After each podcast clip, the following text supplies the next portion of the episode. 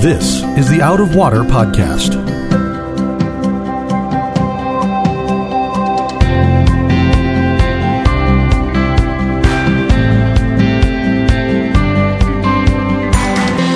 Out of Water is a production of Rio Vista Community Church in Fort Lauderdale, Florida. You can find it on Apple Podcasts, Google Podcasts, or Spotify. If you like what you hear, please subscribe and tell a friend to help them find Out of Water also.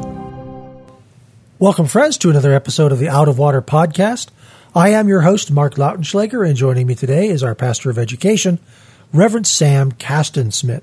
And yes, despite the fact that I sound like I've been gargling with razor blades all night, this is me. I am here. the voice is the voice may not be, but I'm here, and um, you know, uh, giving everybody a health update would be too long. But uh, I sure appreciate you folks praying for me. Some of you have sent emails telling us about that, and I am so grateful, unbelievably grateful, that people are praying for my recovery. Uh, please continue to do so. We are still in the woods. We got some work to do, and I hope someday to have my voice back. But we'll see. You know, God's the only one that knows whether I get it back or not. So maybe I'll continue to be that hoarse sounding guy that took Mark's job. So Hey, it's still better than the nasally guy that I am. no, not at all. I mean, I've listened to myself back on this, and I'm like, wow. I keep thinking that poor guy must feel so bad. I don't have a sore throat. Understand? This is from what, whatever's going on with me, and it's not a sore throat, so it doesn't hurt to talk. It just sounds like it should be hurting to talk. So uh, bear with me as I uh, get through this. And again, thank you so much for your prayers. Um, we're coming this week to Mark chapter 11, uh, in, in week 11 of our study. And this chapter, Sam, starts off with something that is like super famous. It starts off with a triumphal entry.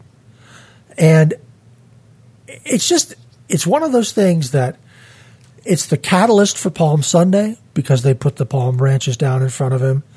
Um, and uh, Mark says leafy branches.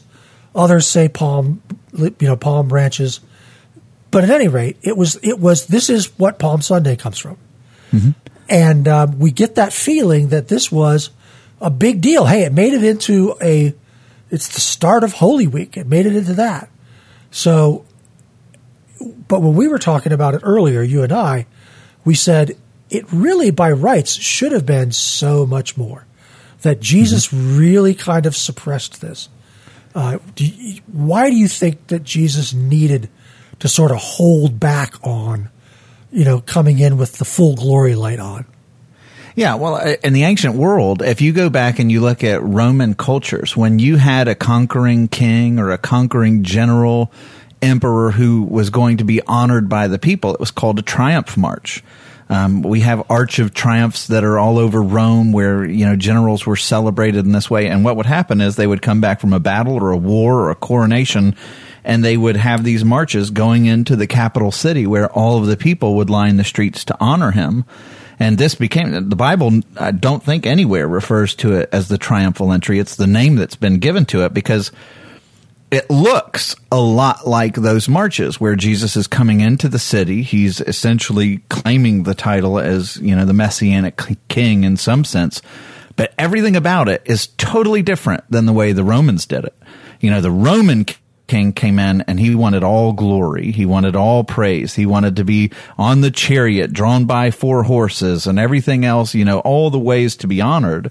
But when Jesus comes in, he comes in entirely opposite. He's going to come in lowly and, and riding on a donkey. And everything about the way that he comes in is kind of countercultural to the way the world works. Yeah. And that's meant to teach us something. You know, he's in the last chapter or two, you know, he has repeatedly told his people that if you want to lead, if you want to be exalted, how do you do that?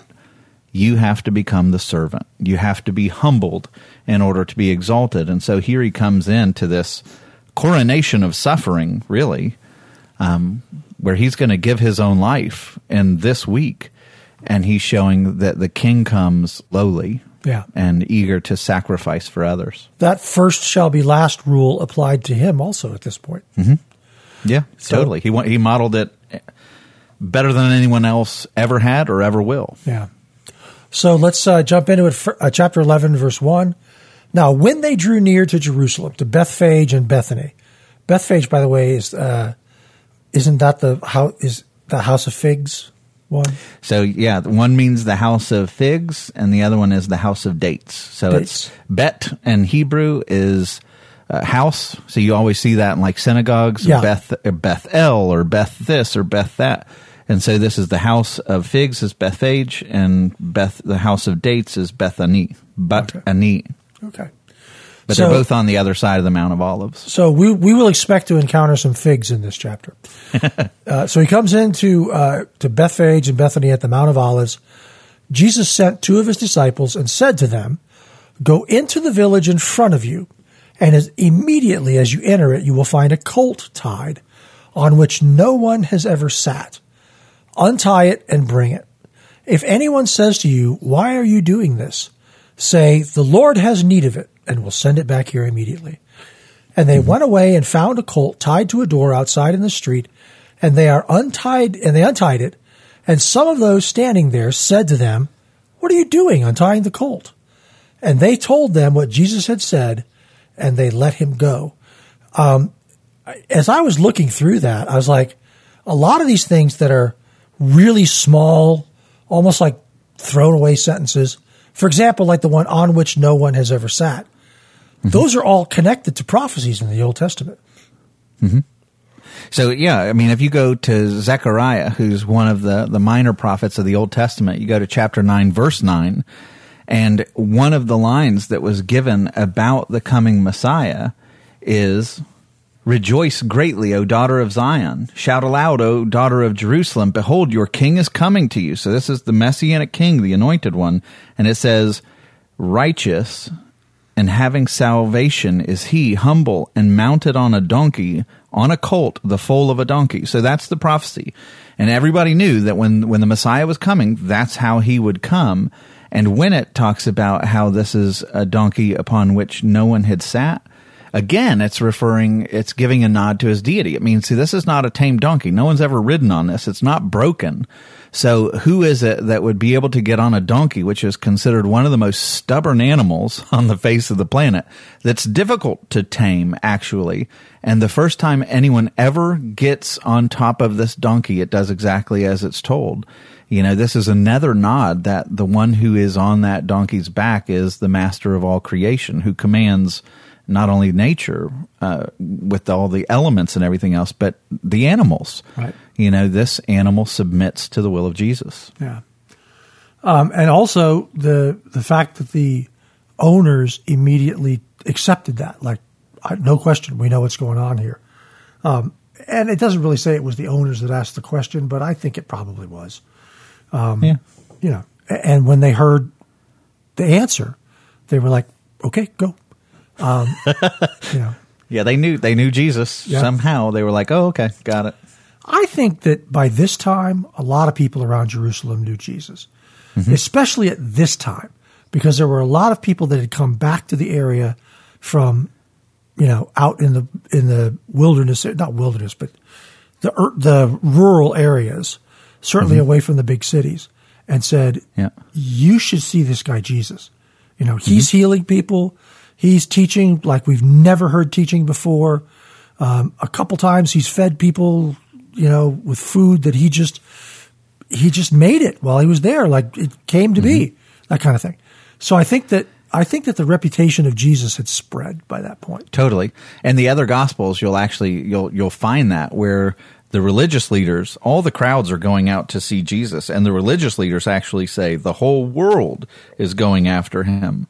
Um, and and they're afraid to arrest him on the spot because the crowds were pursuing him, and they were afraid it would cause a riot initially when he comes into Jerusalem.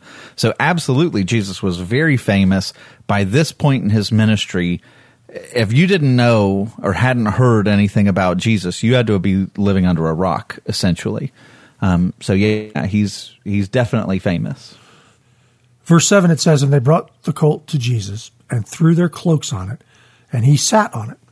Uh, and noticed it didn't run away. It was doing what it was told to do. And many spread their cloaks on the road. and others spread leafy branches that they had cut from the fields. What's the significance of the coats and the branches? Well, the coats, there's there's a place where Jehu, who's an Old Testament king, is going to be installed as a king over Israel, and the people line the road, kind of like rolling out the red carpet, is the idea. Sure, you know that even even the donkey that you're riding upon shouldn't be soiled by the earth. You know, so we're going to lay down our coats, and we think, you know, oh, big deal, it's coats.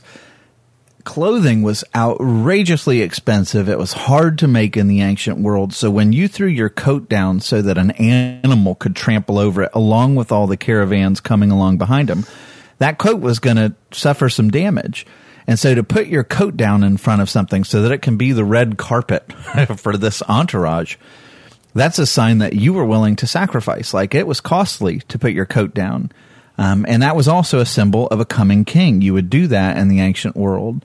But then the palm branches, it doesn't say palm branches here, but in the other gospels, the, the leafy branches, they're, they're palm branches and the palm was considered a sign of, of prosperity. You know, Jericho, which was one of the wealthier cities of the whole region back then, was called the city of palms. But all throughout every different kind of mythology, the palm was always associated with victory, eternality, and life. So Nike, the, the Greek goddess of victory, is always, you know, you'll see her holding the palm branch. Or if you go down into Egypt, the god of eternity or immortality would always be holding the palm branch. Um, and so that's what it was associated with. And so laying the road not only with your cloak, which was very valuable to you, but also laying it with palm branches, which had tremendous significance. And, and in Jewish, by the way, in the temple, there were palm branches and stuff like that. So laying that in front of him was saying, You are the king, you are anointed, this is your coronation, and we are paving the road for immortality and victory for you, is kind of the idea. You know, it's interesting. Um, you said cloaks a bunch of times, or coats a bunch of times. And there is a difference between a coat and a cloak. A cloak is a much more formal thing. It's much more expensive. It's made from much better material. It's made to be, you know, to kind of show your station. Uh, there will be things on it that let people know if you're important or not. Um, mm-hmm. Are you familiar with the Doctor Strange movies, the Marvel Doctor Strange movies? I know of them. Okay. I don't know that I've watched them. I probably fell asleep as my children were watching them. Okay, that, that's that's a theme in our house. Yeah. So I watched them both now. I watched the second one because it's on streaming finally. And he has a cloak, a magic cloak. And this cloak animates and does things like it'll fly off his back and go grab a bad guy by the ankle and hold him upside down and then jump back onto his back. So it's a, it's like a character in the film. And mm-hmm. at one point, someone's talking to him and they say, We even know about your magic coat. And Benedict Cumberbatch, who's the actor there, says, uh, it's a, a, cloak, actually, but never mind that right now. And it's like he was highly offended that somebody called his coat, his cloak rather, a coat. So I think that uh, as I look at that and I see they threw their cloaks on it, I'm like, they they brought out the good stuff. They brought out their best and most important piece of clothing. You know, uh, you know, Jesus had a cloak also. You remember what happened to that at the clo- at the cross, right?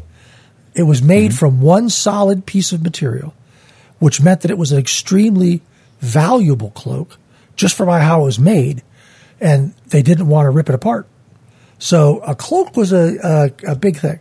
In Roman society, the cloak determined your identity. You were you were going down that road, but like in Rome, they had specific colors that you could wear depending on which station of life you were. You know, if you were nobility, if you were a senator, if you were an emperor, you know, one of the reasons why they say Julius Caesar got assassinated is because he dared to wear colors that were associated only with the emperor. And they were like, hold on a minute, he's claiming too much power. Uh, and so what you wore as a cloak, thank you very much, was, was very, was very much emblematic of your station in society. And so when you laid down your cloak, it was like you were laying down your identity in society. Right, right, right. You were saying, I, no matter how important I am, this one's more important. That's yeah, that's good. Mm-hmm. So um, as they did that, and those who went before, this is verse nine now, and those who followed, so all these people that were surrounding Jesus were shouting, Hosanna, which means save now, right? Yeah, save us. Yeah. Save us now. Um, Blessed is he who comes in the name of the Lord. That's obviously referring to Jesus, which means that this crowd knew this guy comes in the name of the Lord. He's not coming on his own authority, coming in the name of the Lord. Blessed is the coming kingdom of our father David, Hosanna in the highest. And I talked about that sentence in personal worship a little bit. I feel like it was kind of whether they understood this was the Messiah and to, to cooperate with his mission to come in sort of low key.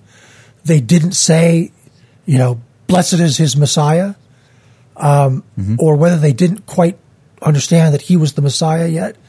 That um, that this is significant, just in the sense that they didn't shout him out as God's Messiah. Mm-hmm. Well, but also, you know, when they're doing that, they're they're citing uh, Psalm one eighteen verse twenty five, and when you read that psalm, it's very clearly referring to the to the Messiah mm-hmm. in that. And so when they're when they're making that claim, when they're shouting out Hosanna, which means save us, you know, there's there's a lot to that too. Sure. Blessed is he who comes in the name of the Lord. They, they're they're definitely recognizing this guy is the Messiah. He is the one set apart. And the other gospels, the, the Pharisees and the religious leaders immediately, you know, they're freaking out that people are saying such stuff that's blasphemous to them to claim that Jesus is worthy of these, this kinds of statements. And they say, rebuke your disciples. And that's where Jesus says, you know, if, if they don't, you know, give praise, the rocks themselves will cry out. And so this is this is high intensity. You know, yeah. this in Luke's gospel, they're shouting out, you know, that this is the one who's come to bring peace between heaven and men, essentially. Like they recognize that this office is extremely, extremely important. That this isn't just an ordinary guy. Um, this is this is God's messengers, Messiah. And that's why we've said that um, you know, it was sort of a scaled down thing from what it really deserved to be because, mm-hmm. you know, by rights, it should have been Jesus coming in all his glory and mm-hmm. everybody should, should bow before him. And it will mm-hmm. be someday. When Jesus comes back next time, it's not going to be on a colt. It's going to be on a white horse. And my That's advice right. to you is bring sunglasses and even then maybe don't look straight into the light. So uh, that's good. Yeah. But you know, like, and there's the Old Testament has kind of trained your mind to recognize that good kings come on donkeys. Quite, quite frankly, like if you go back into uh, history when when Abraham takes Isaac to Mount Moriah and it's kind of his triumphant moment of faith he goes on a donkey you know when when Moses goes back to Egypt to deliver the people from Pharaoh's tyranny, he goes back on a donkey. Sure. And you know when you when you get into the this is just kind of funny, but in the Old Testament when Israel demands a king, the Bible actually spends an entire chapter, First Samuel chapter 9, and it's entirely devoted to Saul trying to find a donkey, but he can't find his donkeys. Mm-hmm. And then David, after he's anointed, goes to into the story and he's riding on a donkey. When uh, another one in First Kings chapter 1 when Adonijah steals the throne and he's trying to take it from David while he's on his deathbed what does he do? He has a big coronation with horses and chariots and lots of pomp and circumstance and oh my goodness look at how amazing Adonijah is but he's not the rightful king. And so David on his deathbed is giving instruction for Solomon to go out and take the throne because he's the rightful king. And what does David say? Get him my donkey, you know? Yeah. And, and, and there's this message that keeps coming that if somebody comes with this kind of brash and they, they need all the celebratory coronation and everyone look at me, how mighty and wonderful I am, Man, that's not of the kingdom of God because God's deliverers always come on donkeys. And your brain reading the Old Testament's kind of trained to see, oh, they're coming on a donkey? They're, they're going to be good. They're going to be good. They're going to bring deliverance and healing. Yeah. It's a, you know, it's a, it's a humility thing too. Mm-hmm. Right? Totally. Yeah. That's the number one mm-hmm. trait. Like, I remember when I was at FAU taking an educational leadership course and they asked, you know, what is the most important quality for a leader? And I was back and forth between wisdom and humility. But at the end of the day, like, the most important trait in a leader is humility to me. I, I can follow somebody who's humble. Um, you know, wisdom, you know, really, really important. But somebody who can recognize who's teachable, who wants to learn, who empathizes and can enter into other people's experience, but have the conviction to do the right thing. Um, but humility is tremendous. And that's when Jesus is describing what leadership looks like. He doesn't say, well, they're correct on all the issues and they, you know, they're forceful and they drive through their agenda. He says, no, if you, you want to, you want to lead, you better serve. And, you know, that's, that's what you're seeing here. You know, he's coming lowly. That's really important. God is lifting up and saying, man, if you, if you want to be a leader, if you want to be a shepherd, if you want to be a pastor, if you want to lead people, you better learn how to serve because mm-hmm. that's how leaders do it in the kingdom of God. Yeah. And verse 11, it wraps up with, And he entered Jerusalem and went into the temple. And when he had looked at, around at everything, as it was already late, he went out to Bethany with the twelve. Um, I think that, you know, we've been talking a lot about the mission of Jesus. And, you know, at this particular time, when Jesus was coming to Jerusalem, Jesus was coming to suffer for his people to be killed by the Romans on a cross and to rise from the dead. So that was his short term mission, basically. That's what he was there to do. Um, how many people in that crowd, if we'd been there, Sam, and we'd been able to say, What's he doing here? How many people do you think would have said, He's come to suffer for his people, to be killed on the cross with, by the Romans, and then to rise from the dead? Do you think anybody would have given that uh, answer? if they did, nobody stood up and said, "No, no, no, guys, you don't understand." I yeah. mean, nobody's nobody's vocal about it. Yeah. Everybody is totally under the impression that he is coming on a liberation mission from Rome. Yeah. Um, even even those closest to him, his disciples, even at this point, still are are not getting it. Um, the first time you see somebody, at least uh, I'm, I'm speaking totally off the cuff without having researched this, but the first time I can think of somebody as he enters Jerusalem, somebody who really gets it is Mary of Bethany. So it says here that, you know, after going into Jerusalem and looking around, and I'm sure he's kind of disgusted with what he sees, as we'll find later on in this chapter, he goes back to Bethany and he's staying at the house of Mary and Martha, if you remember them. And on, on the, before he's going to be arrested and crucified, Mary of Bethany comes and begins to anoint his body. And why is she doing that? Because she knows, I think, that he's going to be taken and killed, and she's not going to get an opportunity to honor his corpse before he's buried. And so she literally takes her oil and breaks it, very expensive, and begins anointing him for what he's about to go through. And the disciples freak out and they're like, What are you doing? We could have sold this and given it to the poor, and this is a waste. And they start slandering her. And Jesus is like, Hold on a minute. No, no, no, no, no. Everywhere the gospel is preached, I want what she has done included in my gospel. And you're like, what's that all about?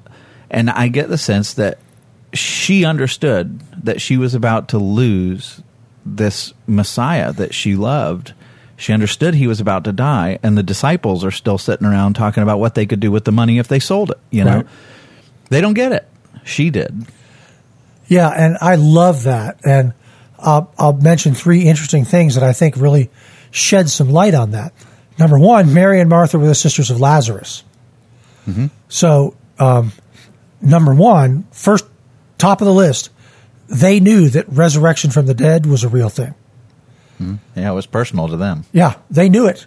Also, when Jesus came and raised Lazarus from the dead, it says that that uh, Mary sat at his feet and listened to him teach, while Martha was in the kitchen getting mad uh, that Mary wasn't doing more. and you know, Martha's like, Lord, tell her to get in and help me. This pasta's not going to boil itself. And uh, I don't know if they had pasta. Uh, but then Jesus said, you know, Mary has chosen the better portion. Mm-hmm. I think that Mary was a real student of what Jesus was saying. I think that she tuned into him really well. She understood mm-hmm. what he was saying. She devoted herself to his teaching. Um, yeah. And I think the resurrection, you know, was, was real for her. And then the other thing is about that we could have sold this and given it to the poor. I I believe it was Judas that led the charge on that. Yeah. And totally. some somewhere it ma- somewhere it makes a note that he said this because he was stealing from them. Mm-hmm. Completely. Yeah. So, I mean, yeah, she, what I love about Mary of Bethany, and I think of everyone, I mean, put Peter into the mix and James and John, and I mean, throw them all in there. The one who seems to have the best grasp of what Jesus is doing and who he is, and who has the healthiest devotional life of anybody that you see prior to the resurrection. I put Mary of Bethany against everyone. Yeah. Every time you see her, every single time, where's she at? She's at the feet of Jesus. Yep. When when when Martha's running around, she's at the feet of Jesus. When Lazarus dies, she comes weeping, falling at the feet of Jesus. When it's time for Jesus to go to the cross, where's she at? She's anointing his feet and his head. Like she's always at the feet of Jesus. Yeah. And Jesus says, wherever the gospel is preached, I want this woman honored. Yeah. Um, there's there's something where you share you share in the glory of Jesus when you recognize that the best place to be is at his feet. Yes, there's definitely something for us to learn there. There's definitely something mm-hmm. we're being told. And I love uh, part of that, and I don't even know if Mark gets into that. Like I got to look ahead, but one of the things that I love is when Jesus says, "Wherever the gospel is preached, I want what she's done to me mentioned." Is it's like he is you know, he's the king. He deserves all the glory. He deserves all the notoriety. He deserves all of the page and ink and everything else. But when somebody comes and humbly comes to his feet, he's like, I want to share my glory with her. I want her mentioned. You know, and it, it's like that's just his heart. When people come in humility, Jesus can't help but want to exalt them. Yeah. It's also another example of Jesus treated women differently. No, for sure. Yeah, for sure. You know, um, I, am sure there's at least some of them that said, "But she's a woman." You know. yep. Yep. And she's smarter than all y'all. All mm-hmm. of y'all, she's smarter than you. so, um, no, it's a great story. So um, after the triumphal entry, we come to their exit from Bethany, which is where they'd gone to stay. On the following day, when they came from Bethany, he was hungry. Makes sense. Um, and seeing in the distance a fig tree in leaf, he went to see if he could find anything on it. When he came to it, he found nothing but leaves, for it was not the season for figs. And he said to it, May no one ever eat fruit from you again. And his disciples heard it. So, a mm. couple things about that story. Um, you know, when you and I were talking about earlier, like what's kind of representing what, I've always said, I've always believed that the fig tree there in full leaf, full bloom, represented Israel. Mm-hmm. When you looked at it, it looked like it was healthy and everything was going good. Um, but the the lack of figs, to me, the figs essentially, and their and notably their absence, mm-hmm. was a reference to the temple, specifically. Like like Jesus was looking in the temple for something, you know, and they, yeah. it wasn't there. Yeah. So, and the previous day he went in and kind of looked at the temple and he surveyed it and he's, you know, taking it all in. He's been to the temple plenty of times before in his lifetime. But now they're coming. They're walking, and if you're coming from Bethany toward Jerusalem, you go over top of the Mount of Olives, and you're you're looking down at the temple. It would have been a spectacular sight back in the world, eh, back in that day. It would have been utterly beautiful. It would have been amazing. And so, as an object lesson, it seems to his disciples, on the way there, they come across this fig tree, and from a distance, man, it looks healthy. it looks really beautiful. This is great. Hey, I'm going to get some figs. And I was thinking when you said, you know, that he was hungry, it's because Mary and Martha both were like, well, I'm not cooking this time. they learned their lesson. But anyway, he comes to this fig tree and it, it's in leaf, which normally there's no leaves during the winter months, and then when it comes to spring and it's about to grow fruit again, you know, late spring it begins to sprout, and so it's usually they don't get leafy this early, so it looks healthy, like it's going to have fruit. But then he comes up to it and searches around, and it's no fruit. And right in the distance, you know, right the next stop is the temple, and it's like, just like you said, he's he's looking at a temple that on the outside my goodness, it looks magnificent. It looks like, you know, it is just glorifying God. It looks like it's, you know, one of the great marvels of the world. And then you get under it and you start looking underneath the exterior and it's, it's not only fruitless, but it's rotten to the core. There is no good fruit there.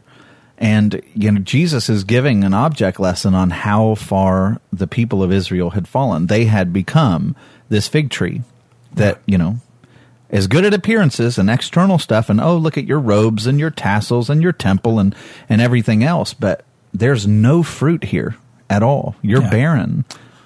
Appearances are often deceiving. We are who our fruit says we are.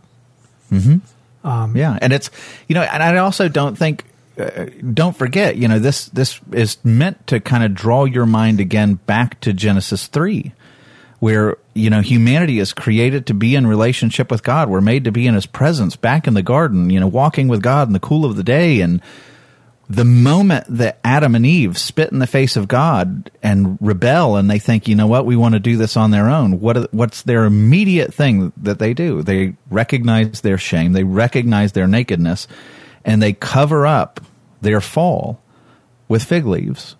And so, you know, when he comes across this fig leaves that's covering something that's against the design of God, a fig tree's made to bear fruit and it's pretending, you know. Yeah.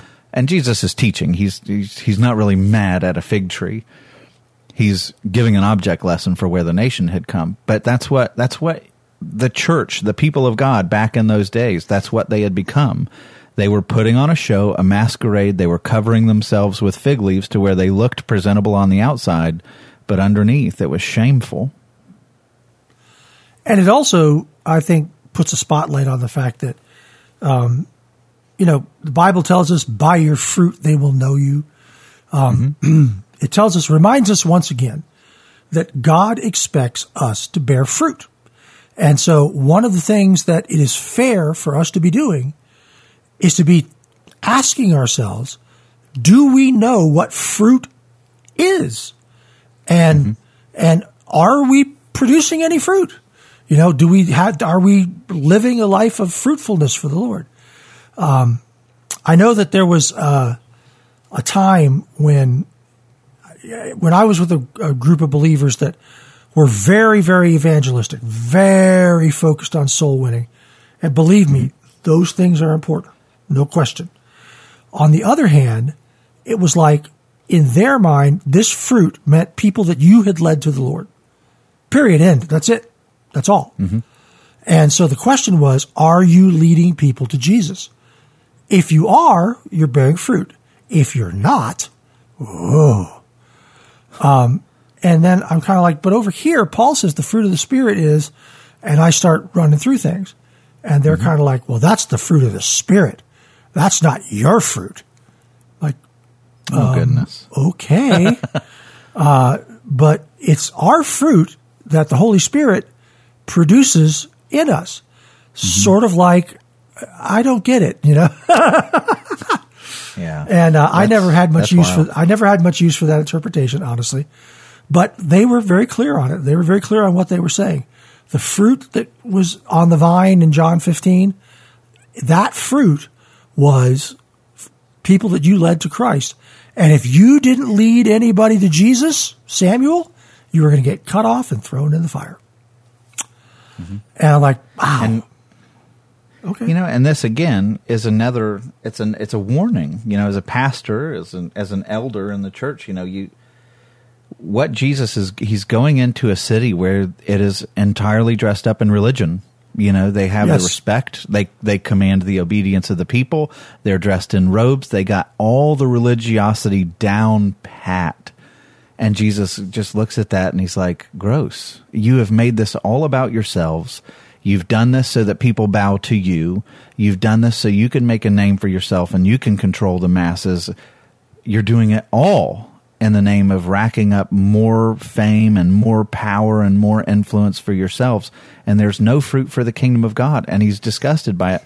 And honestly, like there's there's a there's a sense in which like we need to evaluate our lives and imagine you know if Jesus walked into our ministry our personal ministry in life and looked at how we live are we living so that people look at us or do we use religion so that we amass more control or power or influence or you know like it's it's gut check time and you try to imagine okay you know what is my fruitfulness am i am I- am i spreading an aroma that makes people want to draw near to Jesus, not Sam.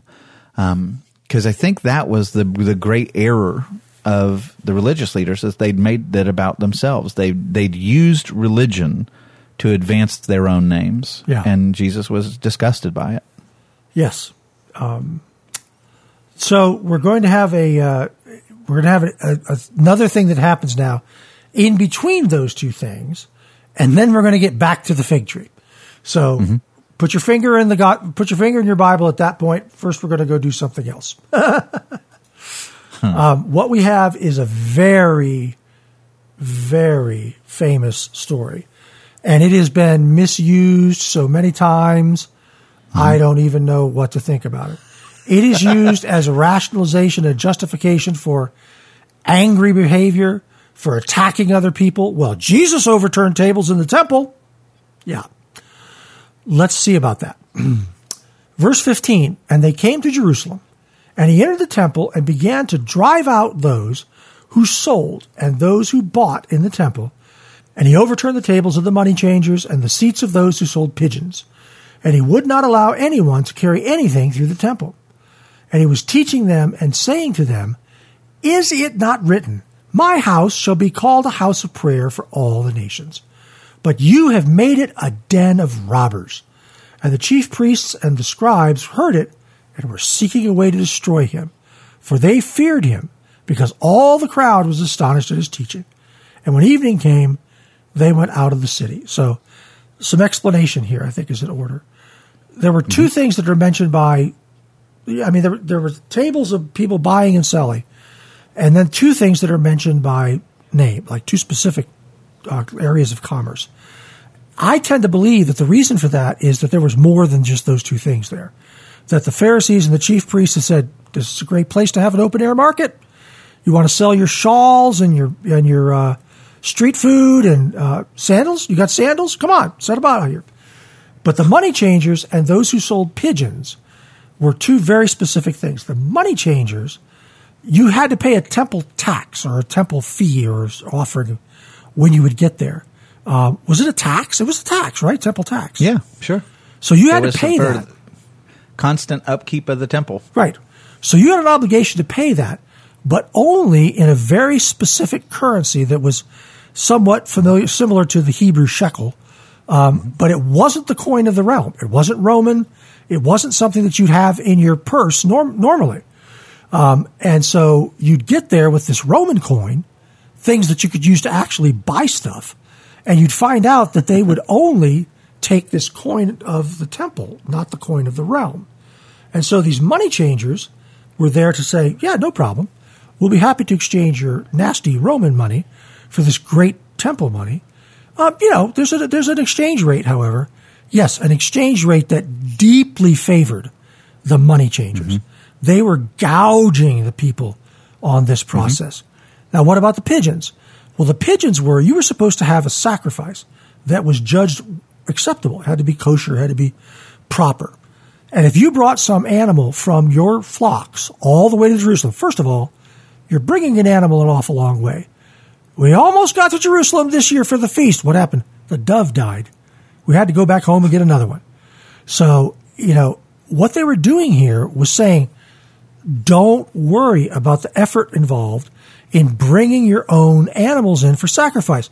Here at Animals Are Us and Sacrifice Plus, we've got pigeons that we have pre inspected and they are guaranteed uh, acceptable for sacrifice. If you brought your own animal in, somebody had to look at it. The priest had to look at it and see if it was acceptable. And so this was a way that you could have the most convenience possible. Except if you thought those doves were cheap, no, no, no, no, no, no. Um, so these two things in particular were going on, and they were both, in a way, commercializing, cheapening, making trivial the things with spiritual significance there. They were saying mm-hmm. your sacrifice doesn't matter because it's a sacrifice. It matters because it's a proper pigeon. Mm-hmm. Your coin doesn't matter because it's your coin given to worship God, given to support the temple. No, it matters because it's the right kind of coin. And, you know, so what they're doing essentially is they're barring people from being able to worship who are poor. You know, you would you would show up. And by the way, when they're selling these pigeons, it's not pigeons and doves were sold for those that were too poor to afford a lamb. Like you go to Leviticus five and other places in the Old Testament law, and it made provisions that said, "Hey, if you're too poor to be able to afford an unblemished lamb, come with a dove." It's like when Jesus is dedicated as an infant. Mary and Joseph are too poor. They they offer doves, right? Because they're too poor. And so it's not just that they're, you know, gouging the rich and these foreigners that come with lots of money. They're gouging people that are too poor to even have a normal sacrifice who are buying the pigeons and the and the doves which were more readily available. And so a lot of people who can't afford this would have been turned away from offering proper sacrifice to God because these religious people are gouging them, which, you know, you, you've got to imagine when Jesus shows up and he sees that the people who are supposed to be the ones drawing people in so that they can worship God and enter into this experience where they, where they feel the nearness of God instead are coming across all these man-made barricades so that people can enrich themselves rather than leading people into the worship of God. And Jesus is furious with that. Yeah. And he is furious. He's very upset. And he does turn over tables. Mm-hmm. But there's nothing here that talks about him striking and injuring people. There's nothing here that talks about him. You know, he was angry. There's no question. But to mm-hmm. say that violence is okay because Jesus overturned some tables, first of all, the reason behind your violence is not that this temple area has been, you know, made mm-hmm. corrupted. You you know you're angry because somebody doesn't wear the same stupid T-shirt you do, um, mm-hmm. and that's why you're angry. You're going to go punch them in the nose over that. This is not permission to punch them in the nose over that. Um, Correct. You know. By the way, Jesus is intense here. Oh no, he like, is. And he is. In the other in the another gospel, it talks about how he pulled out a whip and began, whoosh, whoosh, you know, and he's basically driving them out. That doesn't mean he's whipping them across the back, but he's he's using that whip to drive them away. As the idea. And what Jesus is doing here is very it's prophetic. In addition uh, to just actually accomplishing what you would see with your eyes, when Jesus comes to the temple, he's saying the true temple should be a place where man meets God, but because it's so filled with the corruption of mankind, this is my response. Right. I am not going to allow God to be sold. I am going to break out a whip and I'm going to drive that evil out of here because this is meant to be a house of prayer. And you pause for a moment and you go, Okay, in the Gospel of John, Jesus is comparing himself to the temple. And what does he say? Tear this temple down, and in three days I'll rebuild it. And then what do you see that happens to Jesus? He is going to be sold for silver. He's made into a commodity. He is going to have somebody, the Romans, with whips that begin shredding him. He is going to be corrupted with all the evils of mankind. And he is going to become the corrupted temple. Why?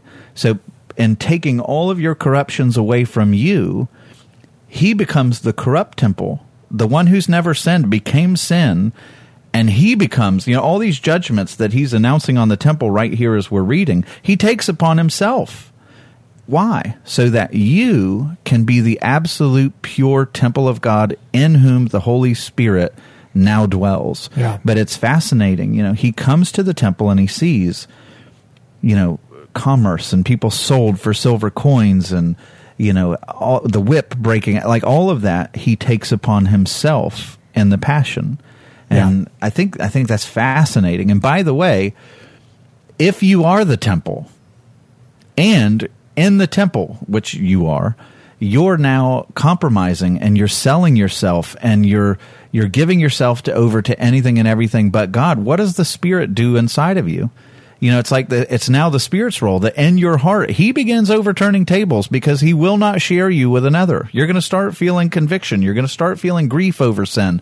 You're going to feel like if there's something that's keeping you from drawing near to the Lord, you can bet that the Holy Spirit's going to start overturning tables and you're going to feel some turmoil inside of you. And this reveals the heart of God. He's unwilling to share His temple with the corruptions of the world. And Right. so he goes to work to drive them out. And he does that with us as well. Right. Another bit of trivia here, verse 16 says, And he would not allow anyone to carry anything through the temple. Every time I've read that verse, I kind of disregarded it. I'm like, I don't know what that means. Maybe it's the guys delivering the pigeons. I don't know. um, so I dug a little deeper this time in it and read some commentaries of first century customs and whatnot. And what that's referring to is that the outer area of the temple had become such a kind of corrupt commercial, not used for its intended purposes, which we'll get to in just a second, that people were using it as a shortcut. They would come in the door one way and out the door the other. The, because the hmm. temple was big. And so if you're walking from one side of the temple to the other, the fastest way is to carry things through the temple. And Jesus was saying, no, the temple is not your handy shortcut to the other side. Um, and that's what that sentence is referring to. I never under, I, I'm 61 years old, you know, uh, what does that make? 46 years a Christian? Now I know what that sentence is about. He All would, right. he would I- not allow I anyone to that. carry. Yeah. Well, it's, it, you see, it's so trivial Yeah. that you kind of say, but but it's not trivial because he's saying this place is important. It's not here to be the path through someone's backyard that you just have always taken when you're trying to cut the corner. So You know, I, a couple of weeks ago, Eric Most is going to be preaching on this uh, on Sunday. Uh, wonderful, wonderful guy, one of our teaching elders. Um, or he's not a teaching elder, he's a ruling elder, but he'll be preaching. Anyway, he was pointing out something that I'd never thought about with this passage, and it, it's this that Josephus, when he's writing about the Passover of the first century, he says that they would sacrifice that Passover. It was some crazy amount, like 250,000 lambs. I think it's something like that. It's right in that neighborhood. Were sacrificed. And he says, So I want you to imagine that in the court of the Gentiles, which is where all this commerce is, you know, in the court of the Jews, it's really quiet and nice. You know, you don't have any of this. But it, if they went through that many lambs and you had all these people coming from all over the world back to Jerusalem for the Passover, it would have been nonstop filled with thousands upon thousands of lambs at any time, and they would constantly need more and more and more and more being brought in. And so the idea that you're going to be in the court of the Gentiles and be able to worship or focus or concentrate or step anywhere without stepping in mess, you know, it would have been almost impossible to worship. And the Jews were like, eh, who cares? It's the Gentiles. right, And Jesus wasn't having it. yeah, that really was the number one thing that Jesus was upset about. People have said for years he was upset about the the uh, money changers gouging the people. Yes, he was. He calls them a den of robbers. He wasn't happy about that. But the reason why he was so furious is how the court of the Gentiles was being misused. Verse mm-hmm. 17, he gets right to it. He says, And he was teaching them and saying to them, Is it not written, My house shall be called a house of prayer for all the nations, but you have made it a den of robbers. And that's really mm-hmm. what you were saying there. That's really just the point, which is God wanted even the Gentiles to have a place to come, to pray, to worship Him, to make sacrifices. And in, in the way that things are set up at this time, the Gentiles couldn't come in with the Jews. So the court of the Gentiles was the provision He made for them. He wanted them to have this space. And the chief priests and elders, the Jews, had been exactly as you said. They went, yes, no problem. You can use that space. You know, it's supposed to be the for the Gentiles. Gentiles, but they, they, who cares about the Gentiles? Um, and I really and- think that's what put Jesus over the edge, honestly. Mm-hmm. when he's when he says that second part of verse 17 when he says but you have made it into a den of robbers he's quoting jeremiah 7 and it's it's a very pointed reference. And if they knew the prophet jeremiah's writings which they would have they would have understood what he was hinting at. Because when jeremiah says that you have made it into a den of robbers talking about the dwelling place of god after that, he says, Hey, why don't you take a stroll up to Shiloh and see what God did? So this is Jeremiah writing right after what Jesus is quoting. And he says, Go up to Shiloh and see, see how, see how they're doing. And what he's referring to in the book of Jeremiah is That's where the tabernacle used to be, the portable temple, right? The tent. And that's where people would draw near, and that's where the Ark of the Covenant was, and that's where God's glory dwelt. And the priests, Hophni and Phinehas and Eli, they had become so utterly wicked and they were abusing the people, sound familiar, that God allowed the tabernacle and the city of Shiloh to be overtaken. Um, it was destroyed. They actually captured the Ark of the Covenant and Shiloh. That would be the last time that Shiloh was ever the capital of Israel, where where God's glory dwelt, and it, because of their wickedness, it was destroyed. And Jesus is kind of hinting back, saying, "Hey, do you remember that? Remember when the religious leaders were so nasty that they exploited people who came to worship them, and Hophni and Phinehas were taking advantage of women and doing all that kind of stuff? You remember what happened? Yeah." You remember that? God allowed the place where his glory dwelled to be destroyed and later on, as Jesus is going to do this last week of ministry, he's going to flat out, flat out say, this city will once again be destroyed. God's glory will not tolerate it when his people are this wicked and when they exploit the poor and the defenseless and the vulnerable. He will lift his glory from this place again. And that's when Jesus says, You've made it into a den of robbers. They should have read the next couple verses in Jeremiah and they would have gone, Uh oh, you yeah, don't want that. Yes. We should probably pay attention here. well, let's let's see what the chief priests and scribes did. Let's see if they said that sounds like Jeremiah. Somebody get us a scroll. No. Uh, verse eighteen, and the chief priests and the scribes heard it and were seeking a way to destroy him, for they feared him because all the crowd was astonished at his teaching. I just imagine the crowd. This is another one of Mark imagines himself in a weird place. But I could imagine the crowd going, wait, this is part of the temple? This is this is like a part of the temple? This isn't just lamb hmm. parking? I thought this was lamb parking. I thought this is where we brought our lambs and parked them. The, oh wow. You know, Jesus these people were astonished at Jesus' teaching. And then it says, and when evening came, they went out of the city.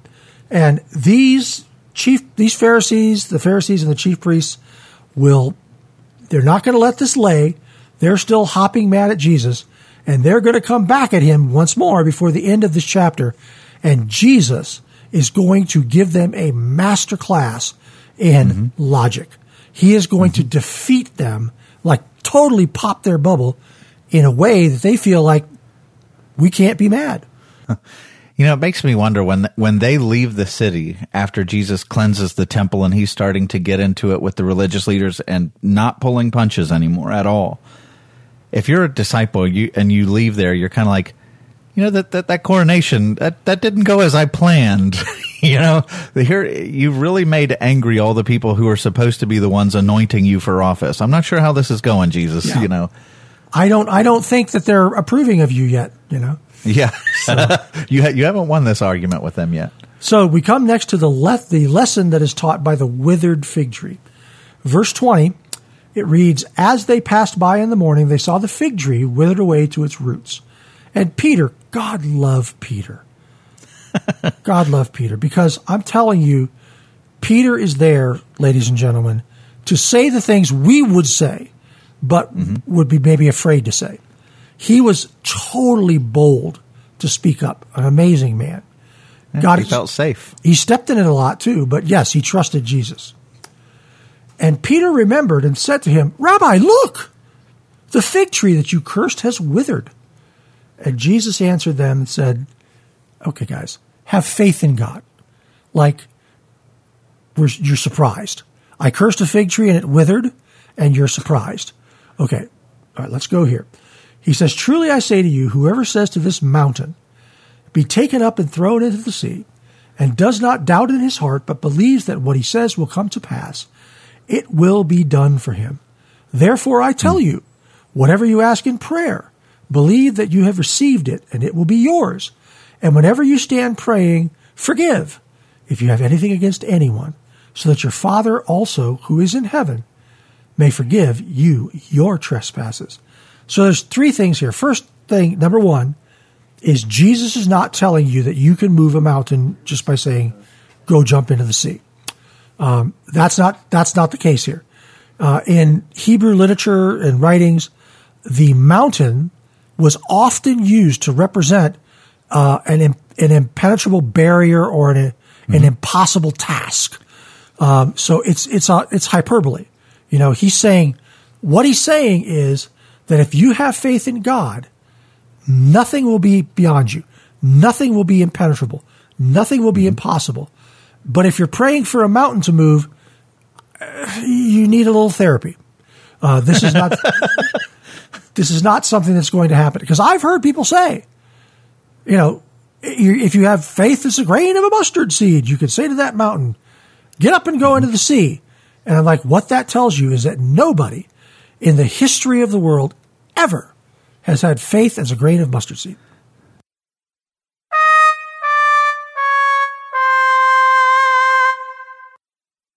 Before Sam gives us his take on this, I would just like to confess to we had a disconnect here. Something happened in our connection, and it was a while before Sam got reconnected. I paused the recorder part of this, and then when he came back and launched into his explanation, which was a very good explanation, and he will repeat it for you.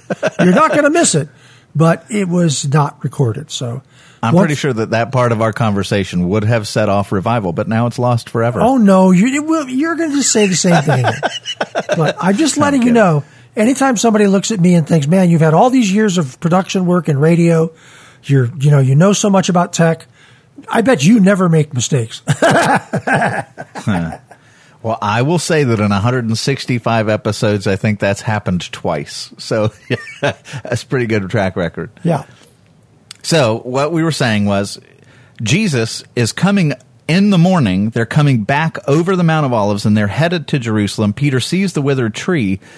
And remember, what does that represent? It's meant to represent the temple, right? And so he, he looks at a tree that's beautiful on the outside. It's not bearing fruit and Jesus cursed it and now it's dead. And he says it'll, it'll never produce fruit again. But what's behind that illustration is Jesus has just declared a judgment on the temple that they are making it into a den of robbers. Well, if, if the fig tree withers when he curses it, what happens to the temple? Well, it's going to be destroyed. In 70 AD, just, just a few decades later, the temple is going to be destroyed. And now listen to what Jesus says. He says, have faith in God, which by the way, for those of us that are, that are Protestants and Reformed, like, that's salvation, right? Salvation by faith alone and Christ alone, through grace alone, all that. He says, have faith in God, and I'll tell you what that will accomplish. You can say to this mountain, and notice he uses the particular. He doesn't say a mountain. He doesn't say some mountain. He says this mountain. You can say to it, be taken up and thrown into the sea. And if you believe, it'll be done for you. Well, that's a wild statement. What what is this mountain? Well, it's the Temple Mount. And what does the Temple Mount represent? It's how you draw near to God. But here's the thing about the Temple Mount is there's all sorts of barriers that keep you from God. For example, you got to come with a sacrifice and you got to find a priest and you got to draw near to a temple and you got to obey and you got to be clean and you got to do all these things. And Jesus is saying, if you have faith in me, you don't need the Temple Mount anymore. You can say, pick yourself up and throw yourself into the sea, which remember, sea is always emblematic of death. You don't need it anymore. Why?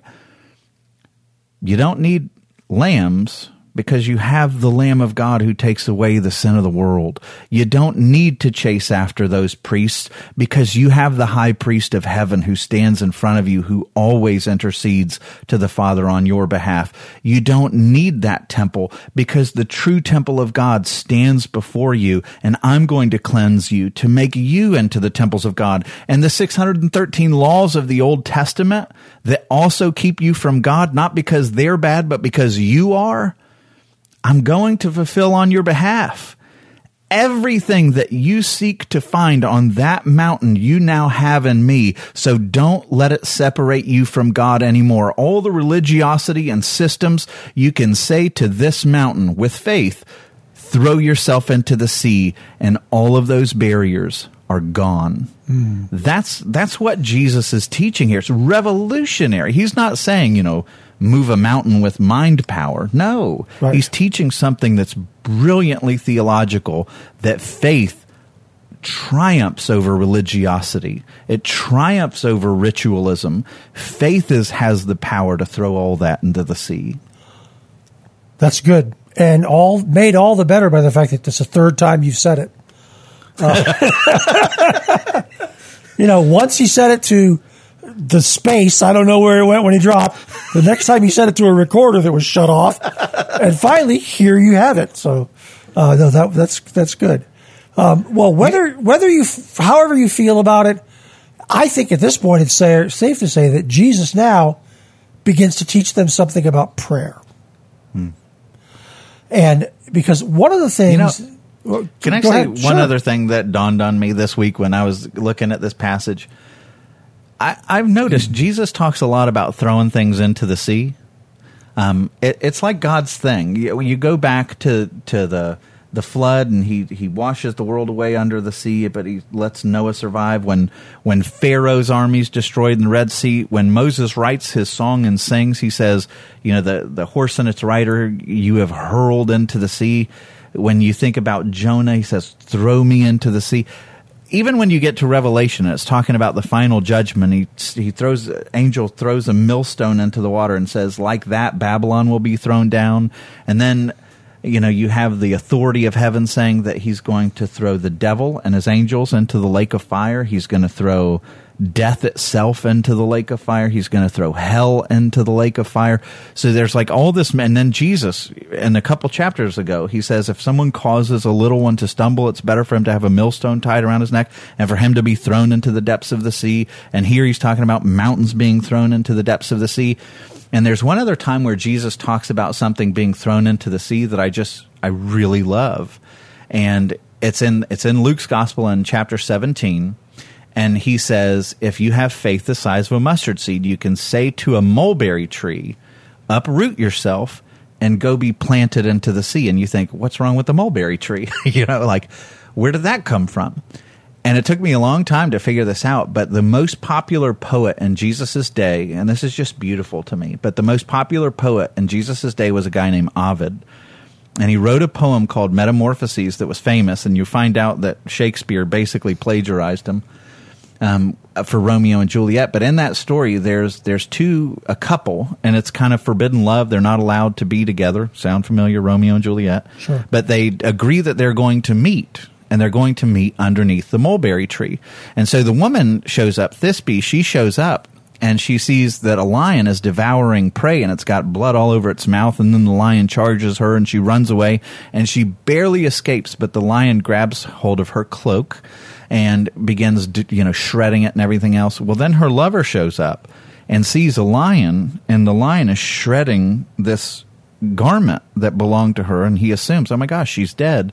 And so he kills himself and then she comes back and finds her lover who has killed himself and she offers up this prayer to the gods and then she kills herself and then the myth goes and so Ovid lived when Jesus was alive same time period. And the myth goes that the blood that she so it's it's heartbreak it's unrequited love it's all these things in a broken world but her blood goes out and it touches the hearts of the gods and they decree the greek gods decree that every time at the ripeness of the fruit the mulberry tree will turn blood red to honor their sacrifice and so, what is the mul? And he says it's a. They say it's a sign of death. From now on, the mulberry, mulberry tree is a sign of death, and it's heartbreak and unrequited love. And so, when Jesus says, "You can say to the mulberry tree, be thrown into the sea," again, that's not Jesus saying you have Jedi mind power. you know, when you're a Christian, he's saying to the symbol of death and heartbreak of that era. If you have faith the size of a mustard seed, you can say to death itself get out of my way. Throw yourself into the sea. By faith, death dies, heartbreak dies, the broken world dies. Unrequited love dies. And so Jesus is actually using a pop culture reference when he says that. But he's always, I love the stuff that he wants to throw into the sea because I'm looking forward to watching him throw hell into the sea and death into the sea. And by the way, what else does Revelation say? That the sea gives up all her dead? It's not just talking about sailors, you know the sea is compared to the great grave. And there's going to be a day when Jesus commands the grave to give up all her dead. That's his power. And he's constantly talking about that. But I I love his heart. Nothing at the bottom of that what he's what he's teaching with all the throwing into the sea stuff. Nothing is going to get in his way of spending the rest of eternity with you. Religiosity, death itself, he's going to throw it all into the sea. Mm. And by faith, you can tell it to get out of your way. Nothing can keep you from him. Mm. I like that. It's a it's a profound thought. It's certainly more profound than what I remember thinking as a young, you know, vacation Bible school kid reading that verse for the first time and thinking, but what happened to the monkey and the weasel? Sorry. You keep expecting there's always going to be deep spiritual thoughts coming out of me, and sometimes uh, it's it. just nonsense. So, yeah. But other way you could read that is like, okay, well, I must not have the faith of a mustard seed because no mulberry trees are moving for me. Well, that's not what it's talking about. Yeah. Yes. At no point has Jesus ever promised us uh, telekinetic powers. So, if that's what you were hoping for, uh, they don't exist. So let's look at uh, the final passage here, where we see the authority of Jesus being challenged. And they came again to Jerusalem, and as he was walking in the temple, the chief priests and the scribes and the elders came to him. I made a note in study notes. I was trying to think that chief priests and scribes and elders, that's pretty much the Sanhedrin, right? Mm-hmm. It would have included them for sure, yeah. Yeah. So basically, this was, we went and got everybody. We've got the religious rulers here. We've got, mm-hmm. you know, we brought Congress and the House and the Senate are both here, and the president's hanging around somewhere in the back. We got them all here. so they came to him and they said to him, verse 28, By what authority are you doing these things? Or who gave you this authority to do them? And what they're hoping for is just give us the wrong answer. Mm-hmm. Just give us the wrong answer. Say the wrong thing so we can dispatch you right now. Instead, Jesus said to them, verse 29, I will ask you one question. Answer me, and I will tell you by what authority I do these things. Was the baptism of John from heaven or from man? Answer me. Verse 31, they scurried away. I picture them, by the way, all moving in a pack. like, you know, like one of those cartoon things where part of the crowd stays as a clump and just goes off to the left. So, and they discussed it with one another, verse 31, saying, If we say from heaven, he will say, Why then did you not believe him? Good, good question. but shall, but we, shall we say from man? Well, they were afraid of the people because they all held that John really was a prophet, and he was. Verse 33 So they answered Jesus, We do not know. And Jesus said to them, Neither will I tell you by what authority I do these things. That, once again, like we talked about before, I don't know if they could see it, but a red cape has just been pulled over their heads while they're running at Jesus. Um, he has handled their question perfectly mm-hmm. you, know, you know, perfectly. Um, they weren't able to answer him. They couldn't disagree with him. They, they just like, we don't know. And that but was the, the end of it. And the question just totally reveals them. It's it's not just that they can't answer and get him, you know, to make an incriminating statement sure, so sure. they can kill him, but everybody who's watching, they indict themselves even with the "we don't know" answer which I imagine was pretty humiliating for them to begin with because they seem to know everything, you know. But on this one, he's he's getting them to humiliate themselves and show the absurdity of of the way that they were living. But it's I'm curious, like in my heart of hearts, do you think they knew John was a was a prophet? Um I don't think they would let themselves admit it. John was way too far out of their power structure and completely uncontrollable. Mm-hmm. And if you were going to be embraced by the chief priests and the elders, one thing you had to be was controllable. You had mm-hmm. to submit to their authority. And John never did that. But it just, I mean, regardless. So now, it, so let's say they do believe that he's from man, which clearly their answer shows. Like, you know, if they're saying we don't know, that's because they're afraid of the crowd. They really do believe he came from man, but they don't want to say it out loud. What does that show? It shows that their greater motive is, has nothing to do with allegiance to God. They're not about truth, or they would have said it and taken the consequences. They bend to whatever is going to enrich them politically, give them more power, give them more status. And you just get such a sense that they are utterly spineless um, and will do anything to be able to maintain their power structure, like you said. It's no matter how they answer that, Jesus is so brilliant. If they say, oh, he was a prophet, then everybody goes, well, then you're totally ungodly because you're ignoring the vo- voice of God. If they say, you know, he's from man, Jesus has turned it on them to where the people are going to be really upset with them. And even when they say we don't know, you know, now they're revealed to be fools. I thought you were the religious people. Like Yeah. he's so brilliantly undresses them no matter which way they go. Yeah. Um, because they were already in error. You know, they but Jesus has totally, totally revealed them. You know, to in the the, crowds. in the uh, study notes uh, this week, my comment commentary on this portion of it was uh, when they def- when they admit defeat, he is justified and not impolite in refusing to answer theirs. That being said, their question is still an excellent one, and it's one we need to answer for ourselves before we can come to him for salvation. Hmm. Jesus was either the greatest and most evil con man mm-hmm. to ever have lived, or he was some deranged lunatic living in the ultimate fantasy world. He's either one of those two, or he is who he claimed to be the Son of God, God in the flesh, fully man and fully God, who delivers his people from sin, death, and judgment. This was, you know, this was decision time. And the and if you make a decision of we don't know, that's that you better have an asbestos robe is what I'm saying. uh, you know, um, it's just I felt like this was one of those moments where, and it's going to start happening now, and it's going to keep happening all through the rest of the New Testament. That it's going to be decision time. It is decision time. Mm-hmm. Who is Jesus? Mm-hmm.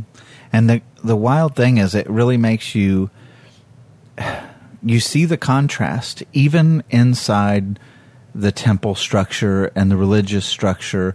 Is you have a bunch of guys who you know are just they've got the death grip on power and control, and they refuse to say anything that could jeopardize that.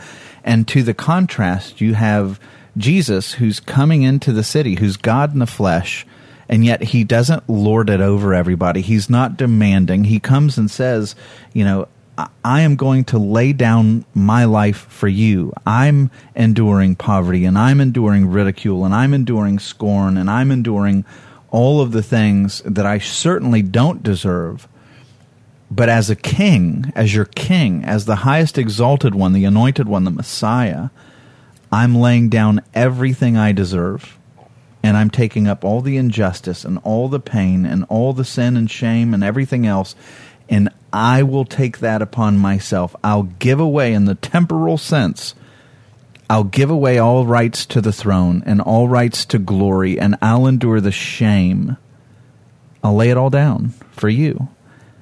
And you see the contrast of these religious leaders who refuse to give an inch on anything it's all about preserving self and preserving power and you just you're left to ask if he had evil motives why would you lay it all down like what what does he gain out of this Right. he's he's it's the most selfless act of leadership ever. And he's entirely others focused entirely selfless entirely sacrificial.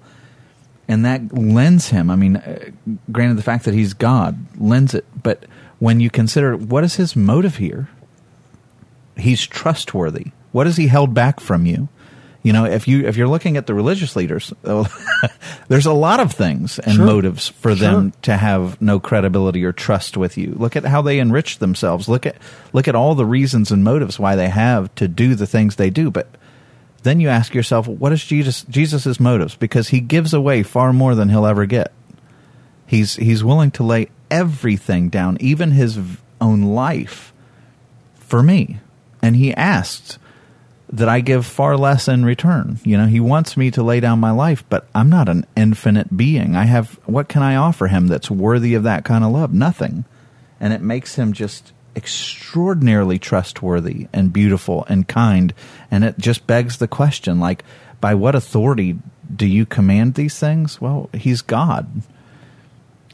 And he doesn't ask us to give anything that he hasn't already given for us. And that is a good word, and it's one that we're going to end on today. Folks, we hope that you've enjoyed your time with us and it's been profitable for you. Um, if you'd like to correspond with us, you can reach us at out of water at riovistachurch.com. That's R I O vistachurch.com, where you can also find all the back episodes of the Out of Water podcast at riovistachurch.com slash out of water. You can also find us on Apple Podcasts, Google Podcasts, and Spotify, or on our free Vista Church smartphone app. It's available for iOS or Android devices. Sam and I will be back next week with more from the Gospel of Mark and the mission of Jesus, and maybe one of these days my voice will join us again. Either way, we look forward to seeing you then. We hope you enjoyed your time with us and you will both subscribe to the podcast and listen regularly. You can find out more about Out of Water, catch up on past episodes, and access show notes at our website, riovistachurch.com slash out of water.